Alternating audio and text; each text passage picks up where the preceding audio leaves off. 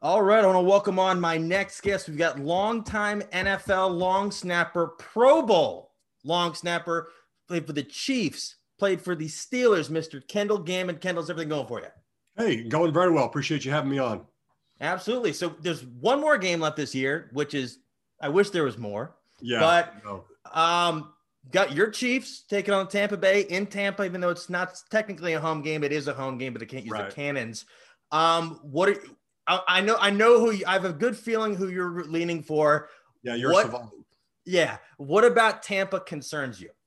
Um, the, the pass rush. Uh, that would be something that would concern me no matter what, let alone the fact that, you know, you lost Eric Fisher in the AFC championship game. And really, you've only got one starting offensive lineman uh, left from last year's uh, Super Bowl team. Now, Wisniewski comes back, but he's playing the right guard position. So I guess you could say you have two. But in general, the offensive line, uh, if there's a weak point in, in the Chiefs, and everybody always has a weak point, that's what theirs is. So, yeah, you've got to keep uh, Patrick Mahomes upright so he can do his, his thing. Do you think it's going to sort of be like the um, Dolphins game from earlier in the season where it's really the Chiefs game to lose, like because Mahomes can keep you in it. But if I, am not foreseeing multiple turnovers, but if that be the case, it's the only way I see it being close. Yeah, I would agree with that. I think that's a good take. And when you look at everything that uh, Tampa has done in the playoffs, in my mind, it's been because of the defense. I mean, if you look at last week, really, um, they darn near lost that game in the second half. And if they do, you know, the, the whole narrative of Tom Brady is through three interceptions in the second half, yada, yada, yada. You know where I'm going with that. And, and he's still the GOAT and everything. I, I get that. But it would have been a lot different had they not come out on the right end. So uh, while it's unbelievable, actually, that he's getting to his 10th NFC or 10th AFC or championship game and, and has a chance to win his seventh Super Bowl. Um, it hasn't been because of him, and I don't mean that in a bad way. I just mean I think the defense has really carried him. Yeah, and then so um, you you were the Chiefs radio color analyst, and I um, up until last year, if I'm correct. Yeah, the Super Bowl last year was my last game. What was that like? It was phenomenal. I mean, 50 years after the first Super Bowl, only Super Bowl win for the Chiefs, and um, just you know coming off of that uh, year before when you know we lost to Brady and the Patriots and what you know might have been termed the coin flip game, uh, it was pretty cool to see. Unbelievable. Last year, did you did you always have faith, or did you feel like all right, they give him enough time, Mahomes will come back?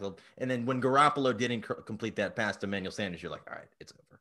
Yeah, I, I felt pretty good about it. Um, you know, certainly you wondered. I mean that third down uh, throw, you know, out to to uh, the Wasp play to, to Tyreek, that was pretty surreal. Um, but you just know this this Chiefs team last year, of course, they showed it, and this year you've seen it. Uh, is um, it doesn't matter how much they're behind. I mean, they don't get down on themselves, and Patrick Mahomes is a special player. He's a special leader too and then and then even though uh, last year they were the talking the NFL, this year people are like, oh, they're falling off. I'm like, they've lost two games, and people are like, oh, I think Buffalo's going to beat them. Buffalo's not going to beat them. Right. And I still think people there's still some naysayers saying like, I don't know if they think that they've kind of got like that that championship hangover or Brady's coming. I don't see this being a contest. I I think it's a I think it's a double digit game. I think it's 10 or more points, you know, somewhere in the the the, the realm of 10 to 14 and you know what? Uh, I, I, know the line's either three and three and a half, and I think they say they have a 52% chance to win. And, and those people know much more than I do. But from from my vantage point, vantage point, and what I see, I just think, I think Kansas City's offense or defense rather, it may not be as good as Tampa's defense, but offensive wise, I think uh, the Chiefs are head and tails above, and and I'm really you know not completely set on what I think of the special teams, although I think Kansas City maybe has that advantage with Mecole Hardman uh, returning a kick. So we'll see. But, uh, um, you know, in a normal year, I think the home field advantage might be a little bit more, but this year I don't see it as big a deal. Yeah, because I don't know how loud these doctors are going to get. I feel like they're going to be clapping very like kind well, of. Well, absolutely. They're, Well, I mean, they cheer everybody yeah, you, on. yeah, it, it's on. it's a corporate game. I mean, yeah. I mean, just because it's the home team, the, the big thing is they don't have to travel; they sleep in their own bed. But otherwise, um, I mean, this is not going to be like a, you know a, just a huge amount of Tampa Bay fans. I mean, this it's a corporate event. Yeah, that's a, who is your who? If you had to choose one, who's your X factor on offense and defense for the Chiefs? Oh my goodness! On offense, You know, I, am going to say the group of the X factor is the offensive line and how they play. And, and I think that's going to be the key. Um, probably along with that, I might say the X factor may be the two weeks time that Andy Reid had to scheme and get things ready because he knows he doesn't have his starting left tackle and he knows what his offensive line is and isn't capable of. That's one thing I think Andy Reid does a nice job of is he's able to coach uh, to the weakest length and understand what he has to do to protect it. And so um, if he can, I think that spells good things for the Chiefs. If not, and uh, Tampa Bay can get on him, then that will be a rough one. Is there any chance, since they're letting vaccinated healthcare workers in, they can get Tardif in there? Because I feel like he's gotten the vaccine. You know what? That that I, I, like that. Yeah, or he should at least be giving shots before the game, right? Yeah, I mean, he's, he's qualified. qualified. Yeah. It is a pretty amazing story, though. It's unbelievable. He's it's amazing what he's doing, and nobody's talking about it. Hopefully, they do a special. There, there, there there's got to be a commercial with him in it on Sunday. Uh, would, there better be. Yeah, yeah, they got everybody else. They got some Marshawn Lynch. Well, actually, does that does Vegas have any odds on that on whether there's a commercial I might, LD2? I know because I was talking with some guy uh, yesterday on uh, Sam Putty. I don't even know how to pronounce this. They call him Sammy P. He's like a betting guy for Fox right. Sports and NESN. And he said, what, what, do you think of the coin flip?" And I said, "Well, tails never fails." I said, "What are the odds if they if they throw it up in the air and it's supposed to be inclement weather if they lose the coin?" Because I'm all in on that.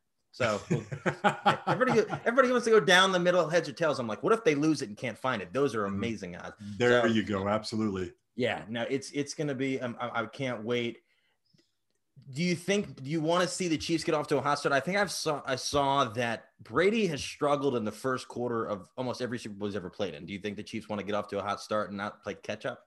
Well, I think you always want to, but I think the big thing is that even if they don't, um, there there's no lack of confidence in the fact that they believe they can come back from anything. I mean, I was part of that game. I think it was Houston when we were down. Was that the one we were down 24? I mean, on air, I said, "Listen now. I mean, if if they can do that, then we can do it as well." And and you know, lo and behold, that's what happened. I didn't have the crystal ball with me. Um, I, it was in my suitcase, but all the same, I just felt like it was a possibility because that's the crazy thing. Ever since uh, Mahomes has gotten here, you know, third and medium to third and long used to seem like something that was tough to get. Now it literally it could be third and 15 i'm like okay well it's just either it's going to be open or it's not. I mean throwing it 15 yards down the field is not a lot of difference than throwing it five yards down the field for this kansas city uh, pass attack.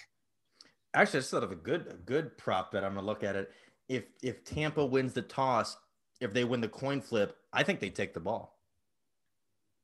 Do you? That that's yeah. interesting yeah, because like the, the, you know if a field goal against the Chiefs is not helping you, Buffalo can tell you all about that. You, you, I think you want to put points on the board as soon as possible. That's I'm gonna look. I'm gonna look into that. That's interesting. And then so, what about a final score? You said you think it's gonna be a double digit game. I I do. I, I think it's like a 34 13, 34 17 game. Interesting. Maybe 20, but I, I think the Chiefs are going to score points. And I just I'm not convinced that uh, Tampa Bay can can hold up offensively. Interesting. That's unbelievable. So I want to get into your your career a little bit. How did you end up at Pittsburg State? And the only reason, I'm gonna be honest, the only reason I know what Pittsburg State is is I read an article about John Brown about eight years ago.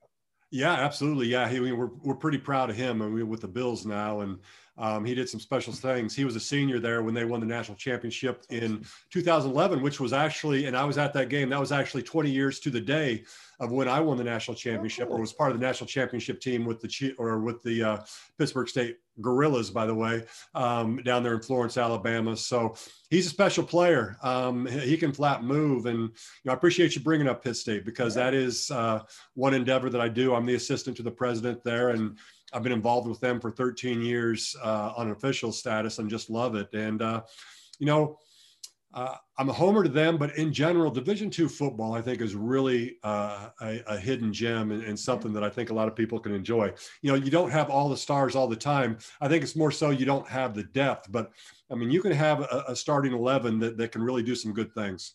Absolutely. And so, how did you end up there? Was was playing professional football always a goal of yours?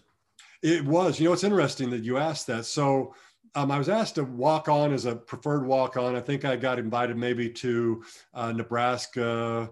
I took an, unofficial visit to Notre Dame or whatever, but you know, the, the, the, the, the message was all the same, which is you can walk on, but you right now we don't feel like you're you're aggressive enough. And they were right. There's no doubt about it. Um, and really, Pittsburg State and Washburn University in the MIAA were the only two uh, teams that offered me partial scholarships. And Pitt State, when I went there and visited, it just seemed natural. I loved it.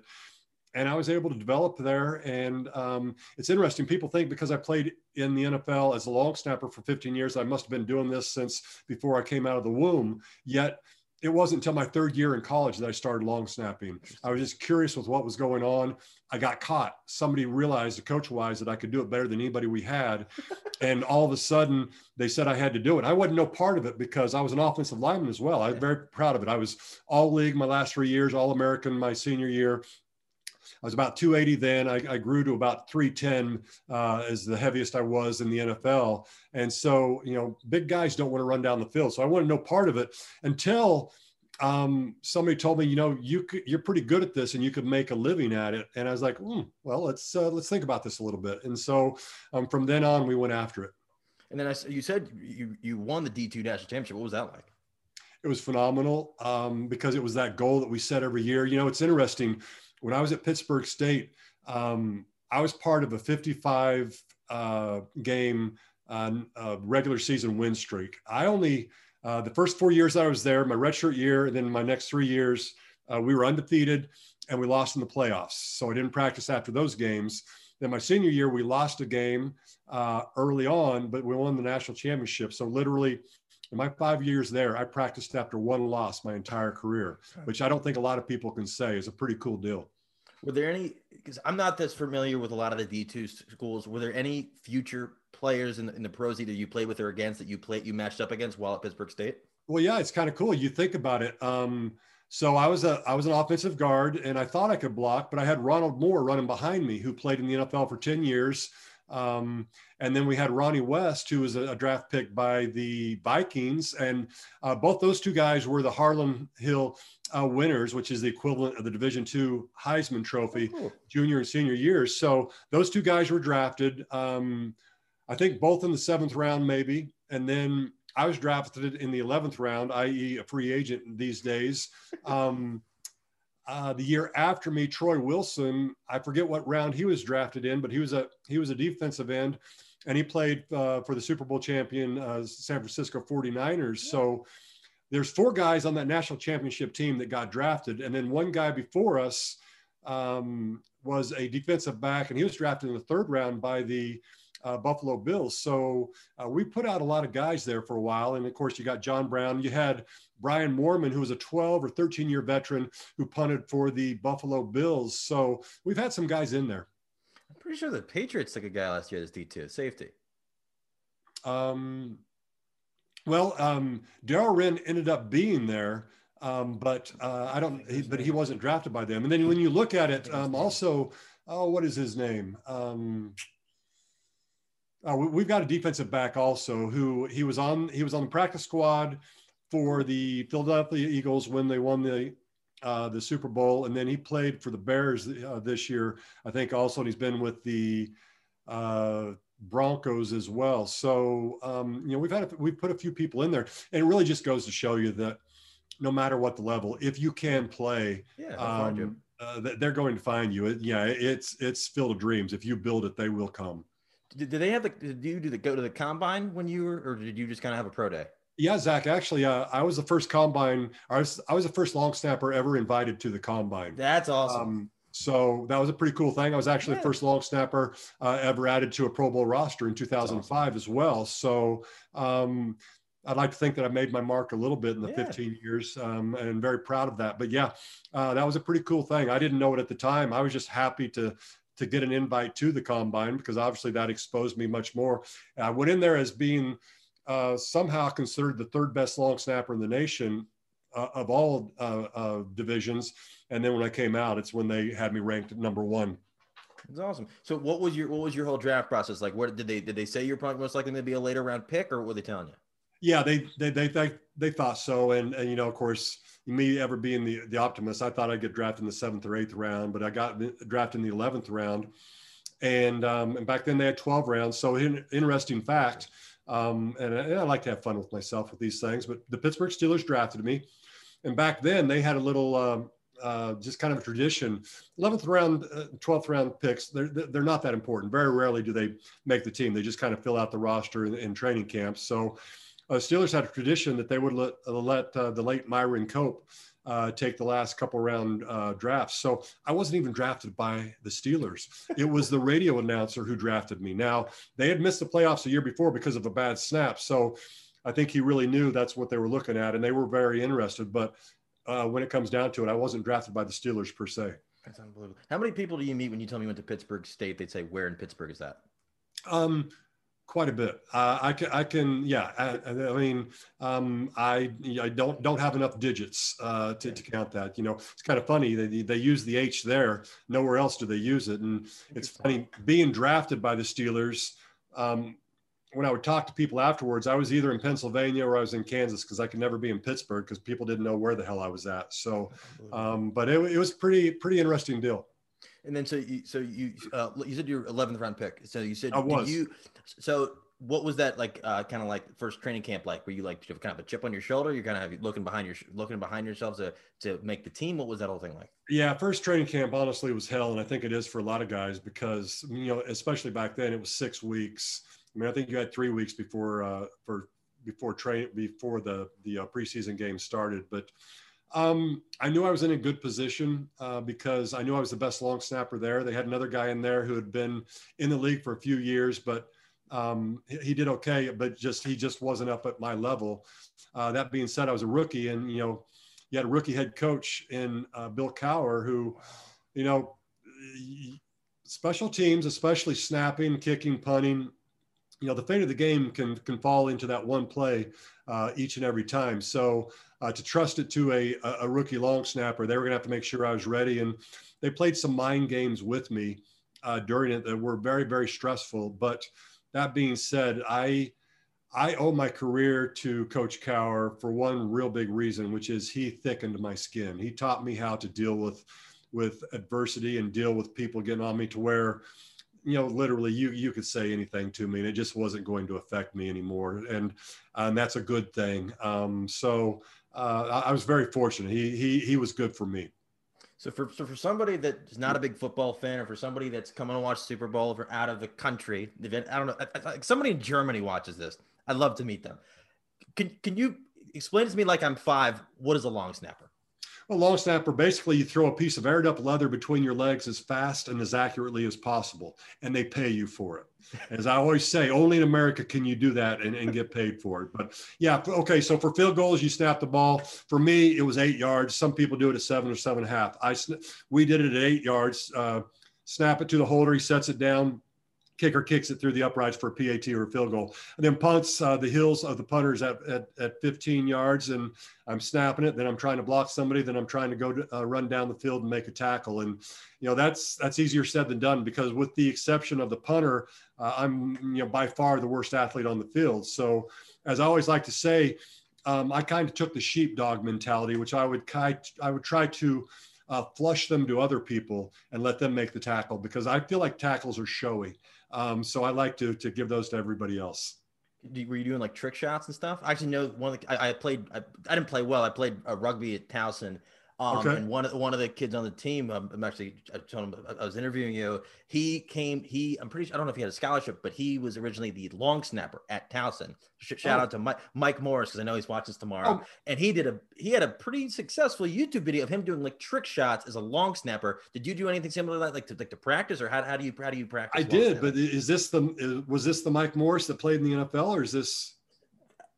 I think he hopes so. No, it's not. It's no, not. okay. Because there was a, there was actually a long snapper named Mike Morris who played for Minnesota. So that's that's kind of crazy. But, he called that. himself superstar and, and, all kinds of things. So no, I did not do any any trick shots. People asked how long I could I could uh, snap it or whatever, and I just like you know what, I really don't want to practice anything that I'm not going to do in the game. So I know I can snap it 15 yards, and I can I, I know I can snap it really quickly. The ball moves about 43 miles an hour there, um, so I do know that. You know, for field goals, it's funny when I came in the league that the uh, with the Steelers, the the kicker at the time was Gary Anderson. He'd been in 15 or 16 years. He was a Pro Bowler. He'd been All Pro also.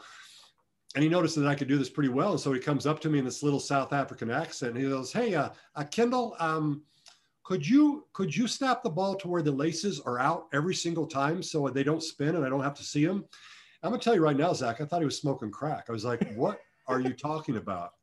Uh, I mean, and so he explained to me that if the ball could just be set down, he didn't have to see the laces. It'd be just like he was kicking off of it when it's just sitting there, and it'd allow him to be more successful. And I'm just like, well, sure, I'll yeah, I'll try. I'll I'll, I'll give it a, a whirl. And so I started working with uh, the holder, who was a punter, Mark Royals at the time, and and it took a few days, but I finally figured it out of, of how to spin it. And you know, I would think I was one of the first guys who started snapping where the laces were out all the time. You know, we don't, maybe you don't remember, remember because you're young, but you know, you had Ace Ventura laces out, damn. I didn't want the deranged kicker, you know, chasing me because he missed the game winning kick in, in the uh, Super Bowl. So I just got to that and, and, started to hone my craft and, you know, did a little research on it and found out that the ball actually rotates exactly three and a half times before it gets there. And, and it's, it's basically, you know, facilitating the success of the kicker, therefore facilitating the success of the team. And, and I kind of take that as, you know, some of my taglines on my emails, or if you see on my social media, I'll say laces out. Well, it's helping make others be successful. That's what I'm about when I speak, because I speak inspirationally all over the country on, on uh, retainer for some businesses where they, they take me into their leadership courses and talk. And, you know, I share some stories and whatnot. And, and really that's what we try to do as people is we try to help others be successful. And that's what I was trying to do. And I know that was a long answer to a very short question, but um, you know what? I've been hitting the head a lot. I have a, all right, question. Mount Rushmore of long snappers. Who's your who pick your four? Oh my goodness. Uh, Mike Morse is probably on there. Blair Bush. Um, uh, oh, um, John oh, Dorenbos. What's that? John Dorenbos. Um, he, he, he probably is. Uh, certainly for what he did afterwards. You know, John struggled early on, believe yeah. it or not, in his career with, with, with some things. And then um, I, I, feel bad I'm forgetting his name, but it, it, was the guy who played 17 years that I'm friends with out of Chicago, and, and I'm not remembered. He played at Duke. Um, but, uh, you know, I, I think those those four. God, I can't remember his name. I, I feel bad. He's he's going to kill me when he, he sees this because because he's actually working they're in the process of getting a long snapping award for college and i think it will be named after him but they've got to do it over a five year period and and the guy he's got a he's got a beer named after him uh, in chicago so i think that's a great thing. But i'm going to take the mount rushmore and i'm going to take a five people because um, you know what?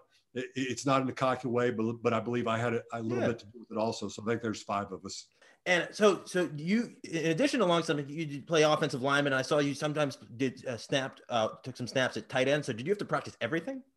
I did. You know, my whole career uh, up until probably about my last three years, where we we got a bigger practice squad, and they were they were very scared of me hurting my hands because at that time, um, uh, you know, long snapping had become a complete specialty. I mean, when I came in the league, there was only two specialists, a punter and the kicker and you very rarely had just a, a, long snapper, if at all. I could back somebody up, as you mentioned, an offensive line or tight end. Yeah. So that's what helped me. But when I came out of the league, every single team has a long snapper, and to this day they still have long snapper. And and even if a guy could play another position, the fact is over 16 games, your hands get beat up, and it's just too important of a play.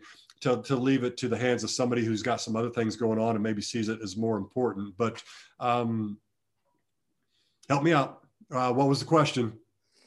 I don't remember. That's a good answer. I don't remember. I don't remember the. Um, I don't remember what I asked. Yeah, that's see, that's where I, I don't go. remember. Yeah, I get for tangents sometimes. Yeah, no, yeah, no, that's interesting. I, I completely lost my train of thought. Um, so I wanted to. Ask, so, oh no, I was asking you about the different positions you played. Oh yeah, um, okay. So. I was an offensive lineman, and I played. I, played some meaningful snaps even during my rookie year. But you know, all the way up through eight or nine years, I, I played some snaps here and there, clean up sometimes. I was a, a backup, so I could help save a roster spot. And then actually during a year, I went from 310 to 275, and then two years after that was to 250, and that's what I played about the last four years of my career in Kansas City. I was a backup tight end. Um, I backed up a couple guys, and and ultimately I backed up Tony Gonzalez, Hall of Famer. Awesome. Now, yeah. Tony Gonzalez and I uh, were carbon-based forms of life. After that, our DNA diverged greatly. So uh, the things that he did, I could not do. And in Pittsburgh, as a center, I backed up Dermontti Dawson, who was a Hall of Famer also. So again, um, carbon-based forms of life. Other than that, our DNA was completely different. But um, you know I did some things when I got in there. Then I always ran scout team uh, during the week, so I was always doing uh, plays and trying to help out the defense. Who are some of the quarterbacks you were blocking for? Um, well, first of all, blocking uh, could be defined loosely by me, but um, some of the QBs that were on the teams that I was on uh, with the Steelers, you had Bubby Brister was just transitioning out, and you had Neil O'Donnell, uh, Jim Miller, who ended up going to the Bears for a while also. When I was with the Saints, Jim Everett was there. And then um, we tried to corner the market on Billy Joe's, and we got Billy Joe Tolliver and Billy Joe Hobert. Uh, then we also started the career of Jake Delhomme, who was a good friend of mine, and oh, cool. I, of course went might on. Be get, might be coming on. I've been talking. I know he's with the the Panthers. I've been talking with somebody. Hopefully, he because I know he's an undrafted guy. He's an amazing story. Yeah, Jake Jake's a good dude, and you need to tell him hello from me if he is oh, on. Well, definitely. Uh, he he had a nice career there at Carolina. Of course, went yeah. to the Super Bowl with them. wasn't yeah. successful. Then I came to Kansas City, and the first year was Elvis, Elvis Grbac, and then the next uh, the next six years were with Trent Green. Oh, cool! That's yep. unbelievable. That's unbelievable.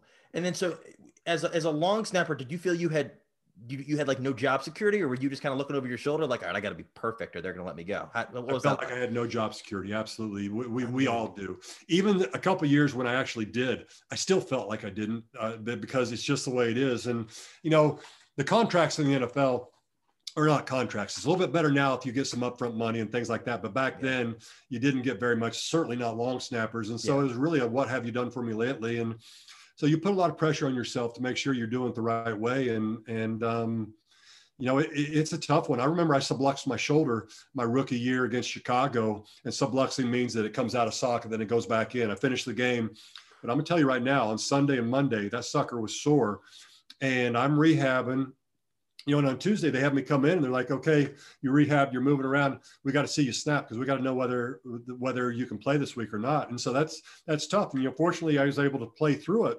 But if I don't, you know, I may get cut and, and I may never play again. So I mean, that's the that's the reality of the situation really in the NFL. I mean, because it, it doesn't matter how good you are if you're not available, if you're you're not healthy, and if you can't stay healthy, they've got to move on because the number one most expendable uh, thing in the NFL is players. I mean, they come and go, and you yeah. you go get a new one if that one can't play. And that's not anything bad about the NFL. That's just the nature of the beast. Yeah. So, so if you, for let's say for a game, let's say you you get injured, who, who's emergency? Who's the emergency snapper? They just get the punter out there.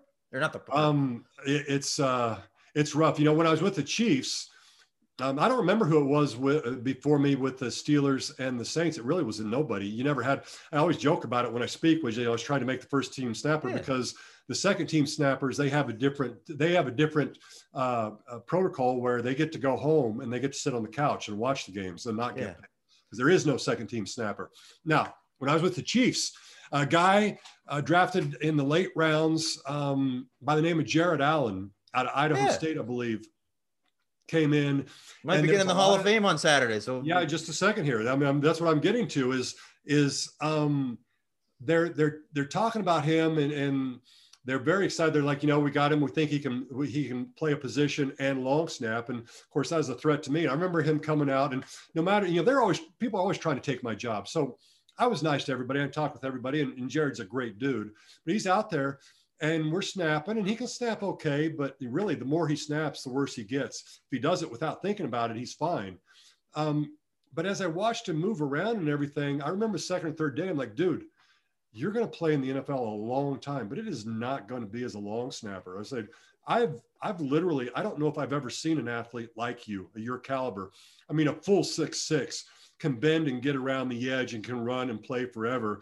And he did something that not many people know about that, which I think is the most unbelievable thing, which is in a Ver- Vermeil practice.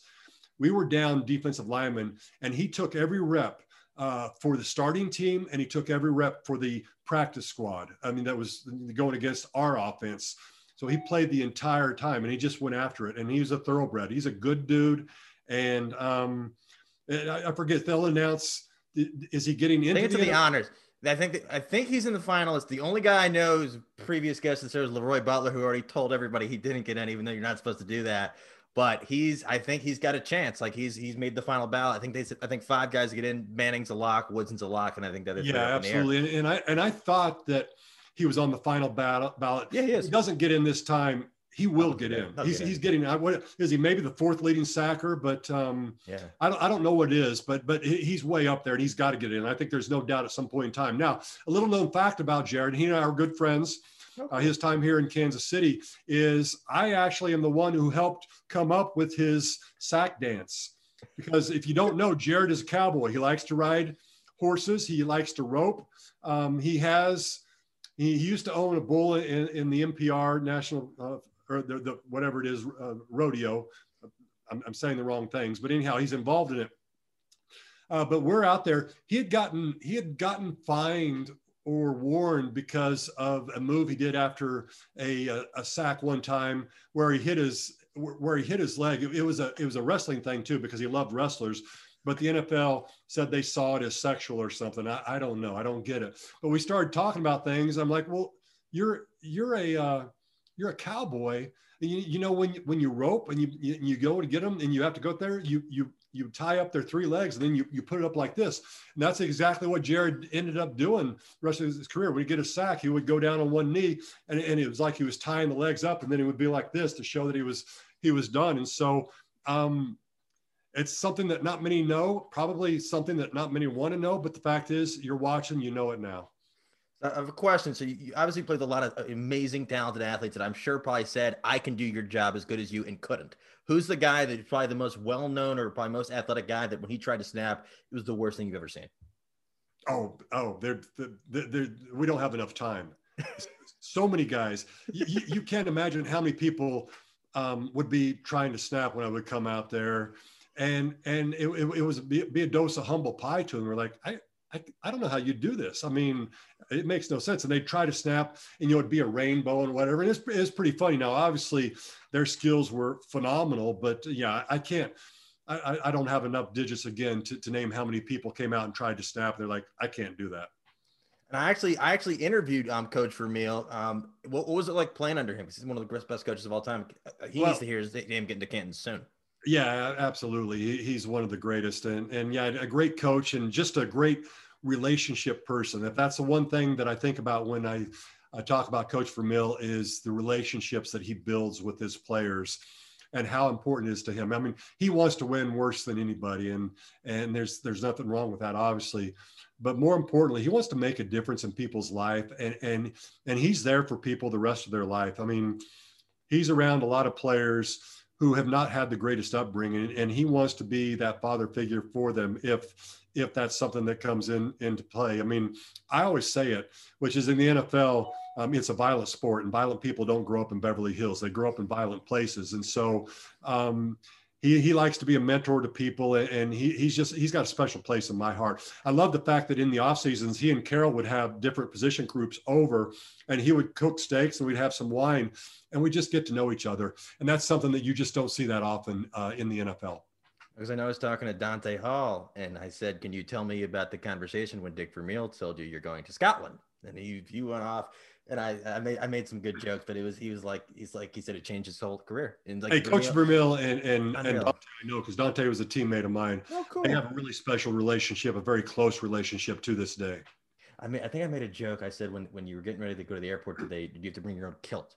Or something like that. He's no, that's, that's, and then because I know one of the things like when I was talking to um, Coach Vermeil, something he said is very interesting because he was portrayed in the Invincible movie with Mark Wahlberg about Vince Papale, and he said they didn't do all their homework. He said when they portrayed him, they they used the opposite hand as his dominant hand. They, apparently they didn't ask him, so that was wild that he remembered that. That's that's unbelievable. Yeah. So so I have a question. So how how did you get into uh, broadcasting? Your radio career? You know, How did that happen? You know what? I was already a speaker. Uh, so when I came to uh, uh, Kansas City, um, I, I, went to the local sports station. I talked to the number two guy who was kind of a cohort of uh, Jason Whitlock at the time, and I just said, "Hey, oh, wow. did you think you guys would be open to me being doing an internship and trying to learn some stuff?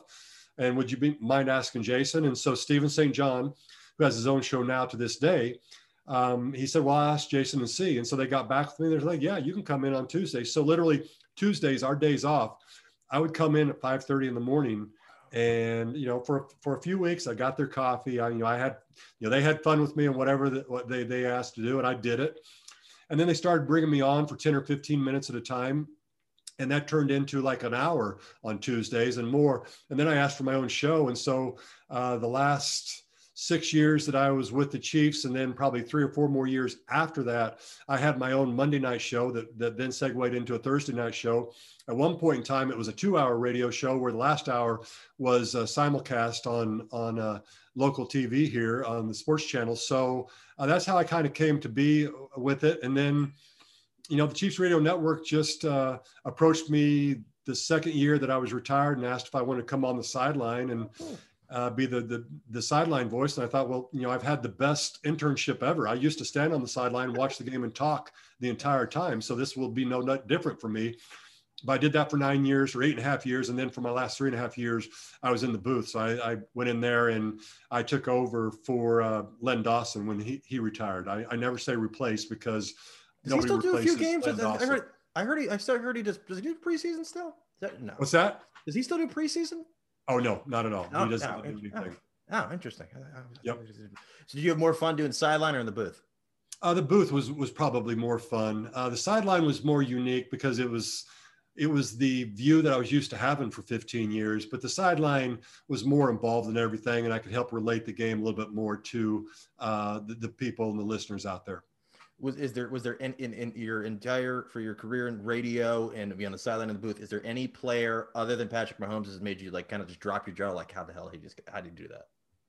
Um, well i would say patrick mahomes is the one who's been the most incredible yeah. in my mind. I mean it's just uh, it's not even close the gap between him and others. Um, probably the other person that, that really stands out to me was a teammate and that's hall of famer rod woodson.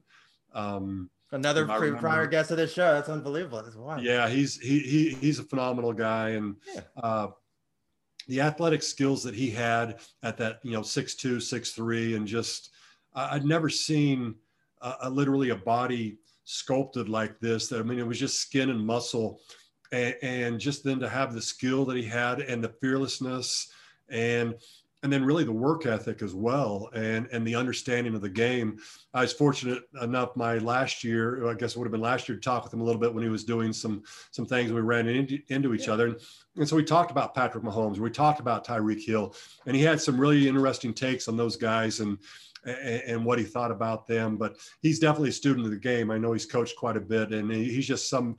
he's another person who I think is pretty special when when Kansas City traded Alex Smith to Washington, do you think it was a good deal for Kansas City, or do you want to keep him? Oh no, it was you. You knew Patrick Mahomes was the heir apparent. Um, uh, the team knew it before we did because nobody got to watch practice, but we had heard that he was tearing tearing things up in practice in the practice squad going against the first team defense. And then you know going into game 16 when Alex sat down because uh, this the playoff spot was secure. Um, I remember some of the uh, uh, the staff internally for the Chiefs were telling us to like get ready. I mean, this is special. I mean, this the Patrick's he, he's special, and he did a phenomenal job uh, in that game. And that was the first glimpse we really got to see how special he was. And um, yeah, it was it was really interesting. That's unbelievable. And then so um, Andy Reid finally got his first Super Bowl ring last year. As a, I know he got it as a position coach back when he was with the Packers. I learned that last night. I was not smart about that. I learned that last night. Green Bay, right? Yeah, yeah. Um, what was it like seeing him finally reach that uh, kind of that mountaintop last year?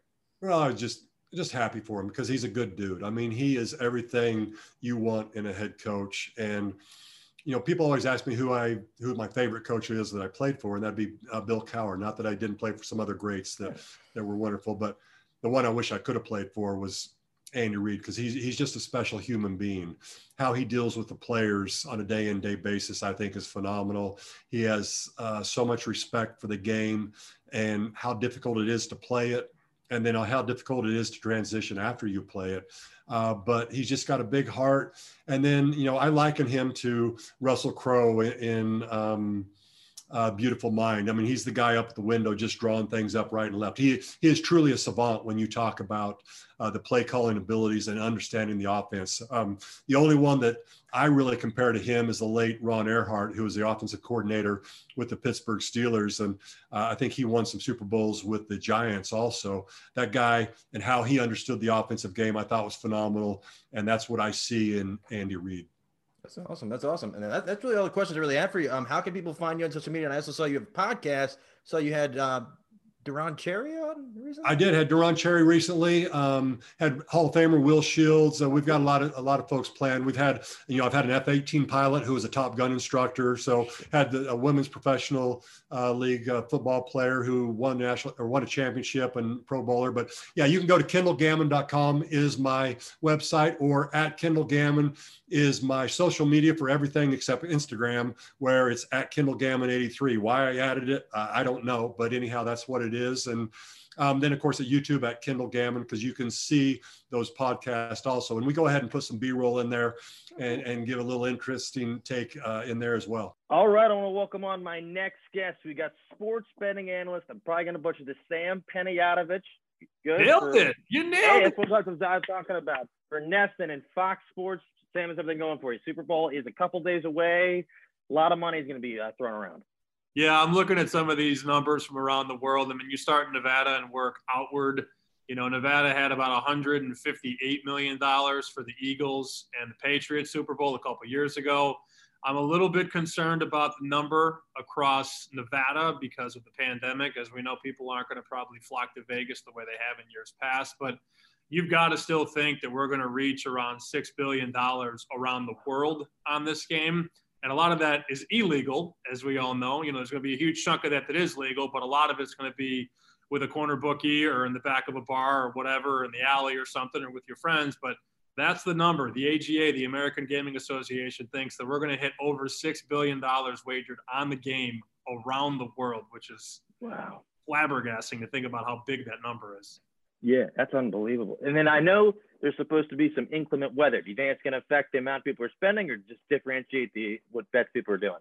No, I don't think so. People, once the ball gets you know close to going in the air, people are going to bet. You know, a lot of the handle is going to come Saturday night, Sunday morning, Sunday afternoon. Um, you know, the game's a, I think it's a 6:30 Eastern time kick. So I would say that probably 60% of the handle is going to come from Saturday and Sunday because people like to wait and uh, you know wait till the very last second. Most people don't really care to grab numbers. Um, they don't care about right team, right price. They just go, oh, football, and they like to bet. So I don't think it's going to slow really anything. You know, I've already gotten a couple texts like, hey, it's going to rain maybe in Tampa. Do you like the under? I, I don't think that it matters. And trust me, bookmakers are well aware of the forecast. Um, you might see the total go down a little bit, but that'll be because people are going to come in with maybe bigger money. Um, you know, the public's going to bet the over. That's the case every year. They like the favorite on the spread. They like the public underdog, you know, on the money line, or they're going to take over. That's what they do. They like over in a lot of the props. Uh, they're going to go Mahomes over passing yards, Brady over touchdowns. That's what the public likes to do. It doesn't mean it's right or wrong, uh, but that's the pattern of the way people bet. The DraftKings, FanDuel, PointsBet, you see a lot of these things that they call boosters. And you look at the booster, and what they do is they they put it on their website or they put it on your mobile app where it says, "All right, this should be plus 180, but we're going to give you plus 400." You're like, "Holy shit! Like that's a great deal." It's probably not. The reason they're boosting it is because it's probably not going to win. So I would say stay as close to minus 110 as you can. I prefer the plus price if you can find it, plus 100, plus 115, plus 125 it's easier when you minimize your risk by minimizing your juice, but don't fall for the boosted parlay. If the Chiefs score 30 and Mahomes throws for 400 and Kelce scores two touchdowns, we're going to give you 12 to 1. Well, no kidding, because it's probably not going to happen. So, my biggest advice would be it's not so much stay away from any specific prop, it's avoid the bait. They're dangling the carrot in front of the rabbit. We're going to give you six to one when it should have been two to one you think they're doing it for a reason? The answer is yes. What about this one I did yesterday that's 36 to 1? It's Patrick Mahomes and Tom Brady to, to have 400 uh, passing yards each. Well, that's an interesting one because if it's 49 to 42, that see that's that's different. I bet a dollar. I bet a dollar to win 34. I figured like so yeah, yeah. figured like yeah. I mean, the odds are certainly against you, but that's not you're not going too outside the box there. I've seen some where you need five things to go right, and you know Giannis needs to have 50. I did that last week. That was me last week. I had no two weeks ago. I had I think it was the Buck. What was it? No, it was the one of the games. I think it was the first game. It was the Bucs Packers. I had um, both teams will score a field goal and a touchdown in every quarter. And then I was like biting my fingernails, and it didn't happen by the halftime. I would. That was my follow up question. Did it win? No, no. None of my parlays so, ever win, but, but that's close, how, that's the example that you have to pay attention to because when you look at a prop and you go, I could bet 10 to win 360, you know, that's going to hit, you know, once every 40 times, once every 50 times. So if you do it 50 times, you win it once, you're still down at the end of the day. And that's the math you play into. But you could get lucky. I will say, because it's, you know, if it is Mahomes and Brady going over 400, that's a lot more likely than it is for some of these other realistic or unrealistic props where you need all those different things to fall and all the dominoes to go a certain way. If it is a shootout, um, you know, 400 is attainable. I just I don't believe in Brady to throw for 400 yards, man. I, I don't see it, and I'm also a little concerned about the offensive line for Kansas City. If one more person tells me Eric Fisher is not a big deal, not playing, I like I'm gonna I'm gonna max bet the under on Mahomes passing yards because they, like he last year when he didn't play, the Chiefs were four and four. That's certainly something to pay attention to. He's one of the best left tackles in football. So I'm actually from the school of I think this game start, uh, starts a little bit slower and potentially speeds up late. Remember, last year the Chiefs had 10 points midway through the third quarter, and then they just kind of kicked it into high speed and they ended up with 31. But that was a, a late bailout by Mahomes. I don't think they're going to move the ball all that well, especially early in the game. They haven't played in two weeks, and you have a bunch of injuries on that offensive line. So they can both throw for 390 yards. They can have really good games, but you won't win your bet, and that's the problem. And the other one I have that it can't lose is Tyreek Hill and Mike Evans to each score two touchdowns. That's I bet a it's buck a to win 34. Man. That's a lot of touchdowns. I figure you can't a dollar. It's a dollar to win 34. Like if you lose, great. You win, you're guaranteed. You got it. So how many like, of these dollar bets do you have floating two, around? Just right two. Just, just two. two. I don't like any other one. Just two. Yeah. Okay, so you have two dollars at risk. To win, I'm, seven, I'm to sure, win seventy. I'm, I'm sure you can part with two dollars. I mean, yeah. that's like half of a Starbucks coffee these days, I believe. Yeah. and they're giving you they're giving you money every week. So like they gave me, I, I did one. It was like I, I, I did this one. It was like if you made a two dollar bet, we'll give you ten. I'm like, all right. I don't know how you guys make money on that, but works for me. So yeah, it's on. And then for in terms of like player props, I know everybody's saying like, oh, you got to do um, Kelce at any time touchdown. It's like a, it's, you're not getting good odds. Is it even worth it? Kelce's been bet down quite a bit. You're sort of paying a tax on Kelce because people know that Kelce's likely going to find his way in the end zone. I think I saw one book had Kelce anytime touchdown minus 180 or minus 200 or something like that, but you're paying a premium on that because he's a very popularly bet player. People look at his stats. They've seen him, you know, catch that little shovel pass from Mahomes. They've seen him get balls in the end zone. So you're not going to get the value on a guy like Travis Kelce, but that does give you value on other players. You know, we talk about the Travis Kelce's and the Tyreek Hills. You know, Mecole Hardman has very good odds to score a touchdown. Now, it's less likely that he gets in, but there's a guy that has a better number, a better return on your investment. Sammy Watkins is the same. You're not going to get value on Hill or Kelce. It doesn't mean they're not going to score. I'm just saying yeah. for the price, for the bang for your buck, you're going to get much better numbers on guys down the page because everybody's betting Mike Evans or Leonard Fournette or Travis Kelce or Tyreek Hill. So it brings value to other players on the field. What about in terms of like over under the amount of time for the national anthem? Do you do you ever partake in that, or you think it's BS?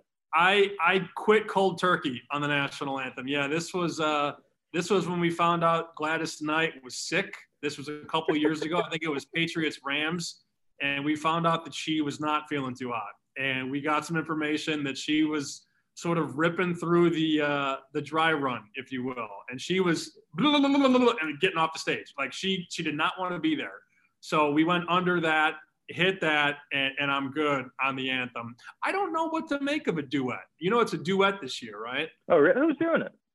It's oh geez, I, I I forget their names. I'm not great with names. It's a country singer and a female. Um, I know the Weeknd's doing the halftime show. I know that, yeah.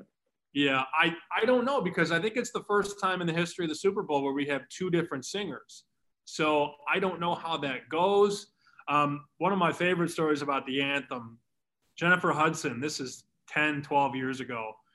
I bet under two minutes and three seconds She got to a minute 33. She was flying through this anthem. And then I think she held free for 25 seconds. And I'm watching, I got my phone out. I'm like, no, no. You know, she just she keeps holding free. And then and the hum and like she held those, she held free and brave, I think, for a combined 30 seconds. And I lost my bet. So you're playing with fire when you're going on the anthem, over or under. I feel bad for anybody that's going to be watching the game either on a stream, so they're on like a maybe 10 to 12 second delay. Like I was when I was watching the ball drop this year. My, my friend's like, Happy New Year. I'm like, what are you talking about? They're still talking. And then at 103, all of a sudden the ball drop. I'm like, oh, this is bullshit. Or 12. That would really, you know what? That would really mess you up too if you're on that bad of a delay. I would advise against live betting. yeah. yeah. No, the one that threw me off a couple of years ago, I was working and it was right after they turned the clocks back and the my for some reason my Twitter used to be in Pacific time and my phone was in a different time and the computer and the thing was wrong and i'm like i don't know where i am right now. Like this is this is crazy. Um so what, what for so what all right so before i let you go what are two bets two different either prompts or bets you like that regardless of how much the number moves in the next few days you think it's worth uh, putting money down? I'll give you three if that's cool. Um, i went yeah. first quarter under first half under. Those are sort of correlated, plays into the logic that I think these teams are going to start a little bit slow. In fact, three of the last six Super Bowls, Brady's been in a game where it's been 0 0 after one. Uh, did it against the Seahawks, the Falcons, and the Rams. He's just a slow starter. In fact, I don't think he's thrown a first quarter touchdown pass in any of the nine Super Bowls. I think I saw that the other day. So that's interesting. I like the first quarter under 10 points. I like the first half under 27 and a half points. And then my favorite prop, I think I've played this in six or seven straight years now, and it's hit more times than not. Longest touchdown. It's always a big number, usually close to 50 or 49, but the books have gotten smart because the wise guys have hit the under. People love big touchdowns. They love returns. They love punt returns, kick returns, screen pass to Tyreek Hill, 70 yards up the seam, whatever. You can have that. I'm going under. I went under 47 and a half yards. The average touchdown in the Super Bowl is like 10 yards, man. Maybe there's a long special teams one. I'm betting against it. I'm going to short it. I like under 47 and a half for the longest touchdown. Who are you taking money line? Tough here. Got the Chiefs before the season six to one. So every situation is different, right? I mean, if I didn't have skin in the game, I'd probably be all over Chiefs minus three. But I'm in a position now where I can take that Chief six to one ticket out of my back pocket and I can, if I wait, I might be able to get a three and a half on the Buccaneers. Wow. So I could take plus three and a half, have the Chiefs to win, and it could land one, two, or three. I hate laying though, like on the money line, I hate laying 160 to win a Super Bowl. Um, so just for the price, uh, it is Brady, you know, the defense, very good defensive line and a pretty decent linebacking corps. Plus 145, pretty decent pop on the Buccaneers. I think this game, you know, could go either way. I don't really like the side or the money line. Um, but I guess at the price, if you want to give me, you know, 100 bucks and want me to turn it into something, I'd probably take the dog on the money line, even though I'm hoping the Chiefs win the game. Absolutely. Yeah. Well, I can't wait. Hopefully the rain's not too bad. Hopefully there's no cases. I know more. I heard about some haircut fiasco they had. Hopefully that doesn't happen again. Just wait. Just wait. But the guy was in the chair. He was in the chair. Getting apparently, he finished it. They, they, they, put up a picture of him half of it. He said, "No, finish it." He, he pulled the he pulled the uh, Kirk Cousins. If I die, I die. He didn't he didn't care. Um, but yeah, it, I I can't wait. Um, how can people find you on social media? Keep up with some of the stuff you're doing with NESN and with Fox Sports. Sure, you can just go to twitter.com slash SP shoot. That's like shooting a basketball. I have one question for you, though. It's the most pressing question when it comes to the Super Bowl. Heads or tails? Where are you going? Tails never fails. Tails is actually won 53% of the time. Just be careful when you shop around for your coin toss. Don't lay 108 or 105. Some of these books are offering plus 100 or minus 102. Every cent matters, especially on the coin flip is there like an odds that like it's never going to just go straight down the middle that they like they lose the coin? They right. lose that they lose the coin it's like we can't find it. It's raining we can't find it. It's gone. Yeah pterodactyl. Great odds great odds on that. Yeah new coin or what else